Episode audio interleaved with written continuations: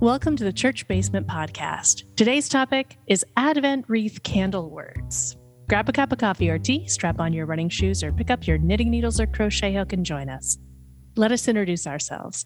I'm Pastor Amanda Zensalo, and I serve as the pastor at Central Lutheran Church in Northeast Portland, Oregon. And on my shoulder is Annabelle that you may hear chirp from time to time. She's a cute little addition to the podcast for sure. and I'm Don Miller, a member here at Central and the producer of the podcast. Okay, so here's what I remember about Advent wreaths and candles. When I was growing up, it was always the song, at least one verse of O Come, O Come Emmanuel. Mm-hmm. And the candles in the Catholic Church were pink and purple, and I loved that. but I don't remember any specific words. So talk to me. What are we changing with these words, and what were they to begin with? Well, they are different depending upon congregation and time. You can Google Advent candle words and you get a whole bunch of different options, which okay. is really fascinating.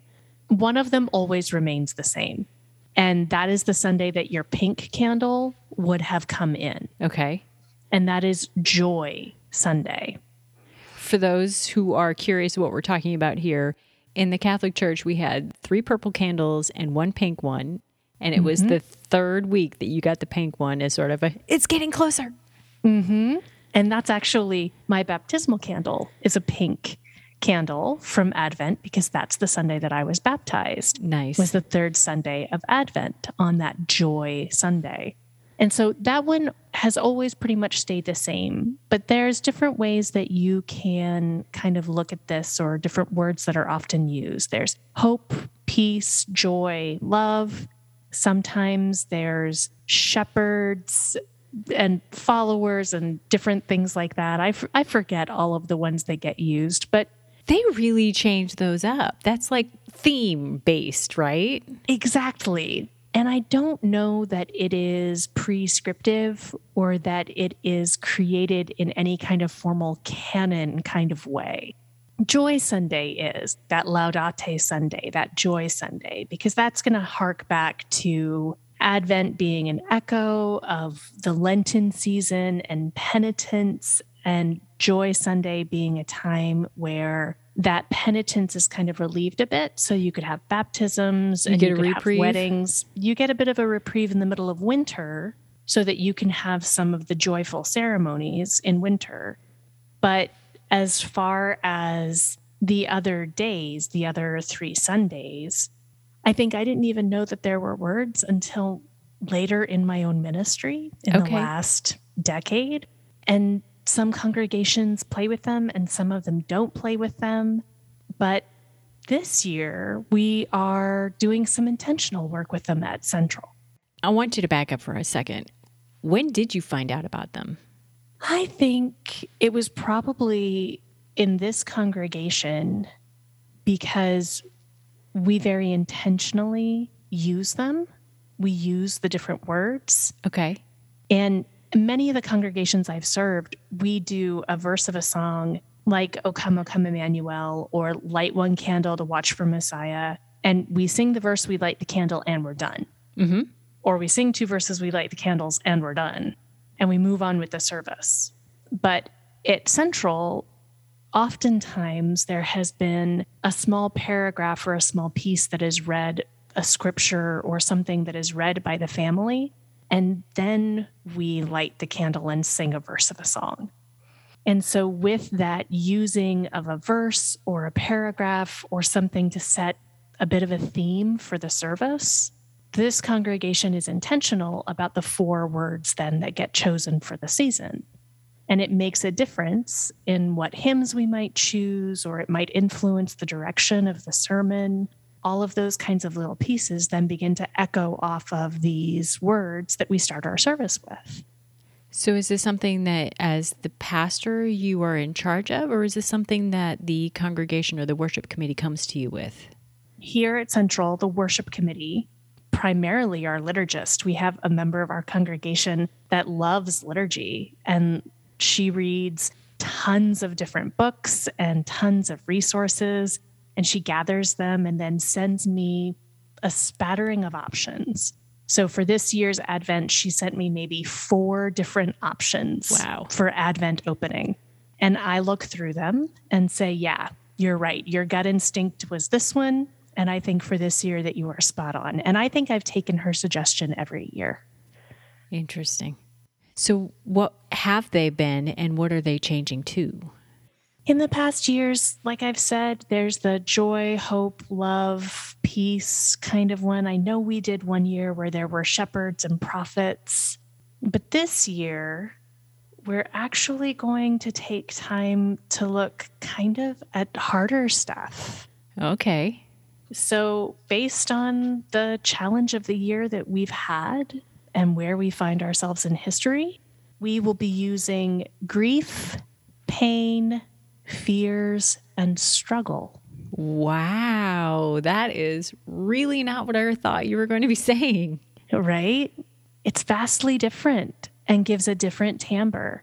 And I think church is one place where we can bring the hard stuff of our lives, mm-hmm.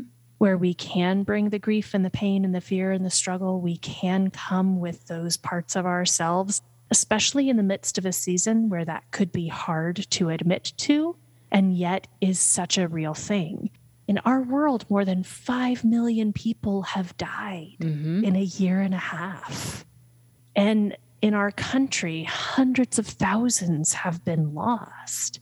Very few people have not been touched in some way by this pandemic.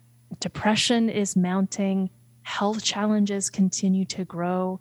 People are tired and weary. We're heading into, in North America, this time where our days are so short and the night is so long. And I'm even ready to put my Christmas tree up now. and Sure. Get some twinkle lights going, right? Anything to bring some vibrancy. And there's a place and a space to admit when we are tired and admit when we have grief. And the church is a place where that can be, I hope it is, a safe space to admit to that so that we can hold that tension of this will be a time of joy and hope that our world will not remain this way, which is the whole point of Advent and Christmas, and a time of saying, yeah, what we're feeling is real. This is hard. I'm fascinated how you plan to try to walk that very thin line because you're right. I've heard more often than not these days that people are ready to just lean in hard to the joy that is Christmas or the holidays or any sort of celebration with all of the decorations, all of the food, all of the lights, all of the gifts. And yet here you come with what were they again? Grief, sorrow, pain, Grief and struggle, Struggle. and pain and fear. hmm How do you plan on walking that line? You're absolutely right that people need a place to sort of express this, but to keep it from being such a Debbie Downer experience, that sounds even harder than usual. I think in some ways, when we have this, we need to make certain that we lean into the other promises. Okay. So, for the first Sunday of Advent, when we have grief, we will also have the baptismal remembrance. And so, leaning into that promise that death is not the end, that resurrection is part and parcel of this, that we are given this promise that death does not defeat us, right? Whenever we have one of these words and communion, to let the sacrament be the pathway towards joy. And oftentimes I'll make that transition if at the beginning of the service I start with something that's heavier or harder, or if I preach a sermon that leans into the grief and the hard challenges of life, then I will lean even more powerfully as much as I can to the point of like, I would normally say like large grins and big eyes. You just can't see that behind the mask for the prayers of the people and the calling out of the joys of our hearts and trying to make certain that we really lean into that, really lean into the joy of the sacrament, really lean into a joyful benediction so that we can take the service and go from these hard pieces to the trusting God the same way that a lament will do. Mm-hmm. And in some way, that's part of it, right? We have these lament psalms that teach us how to own our grief and own our anger and own our struggle and own our fear and turn our hearts to trust and faith in God that we will find our way through this. And there is another way through this. Is there a component of this for the congregation where they can either express the struggles, the grief, the pain, or is it purely a reflection upon the fact that we are all going through it? That's a great question. And maybe I need to make sure that that's built into the service. I'm working on building out these services this week. So that's a great question. And I'll definitely take a look at how we might be able to incorporate that. Okay, that's going to lead me to my last question. Is there anything else that you would change about this Advent if you could?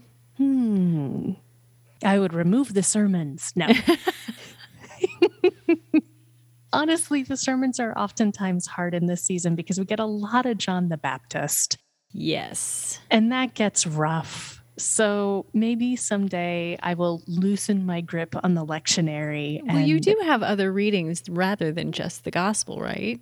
I know, but when you've got John the Baptist saying big, mean things, it's like hard to just let them go into the air and not be addressed. Well, yes, but perhaps this is your your year to really go the John the Baptist route, given the words that you've chosen for the candles. And the poor congregation is going to decide. I'm just taking this season off. No, no, no. You just need to put up twinkly lights everywhere else in the sanctuary itself. That's right. Cover ourselves in hope in other ways. Excellent. Well, thank you, Pastor Amanda, for taking the time to help us learn a little more about Advent wreath candle words. I look forward to sitting down with you another week on another topic. As do I. And thank you all for listening along. Feel free to come and join us on Sunday mornings. You can join us on site here in Portland, or you can join us online via Zoom or via Facebook. We would love to have you join us this season. You can reach out to us for more information about how to do that at podcast at centralportland.org. And until we are back in your ears again, remember God loves you no matter what.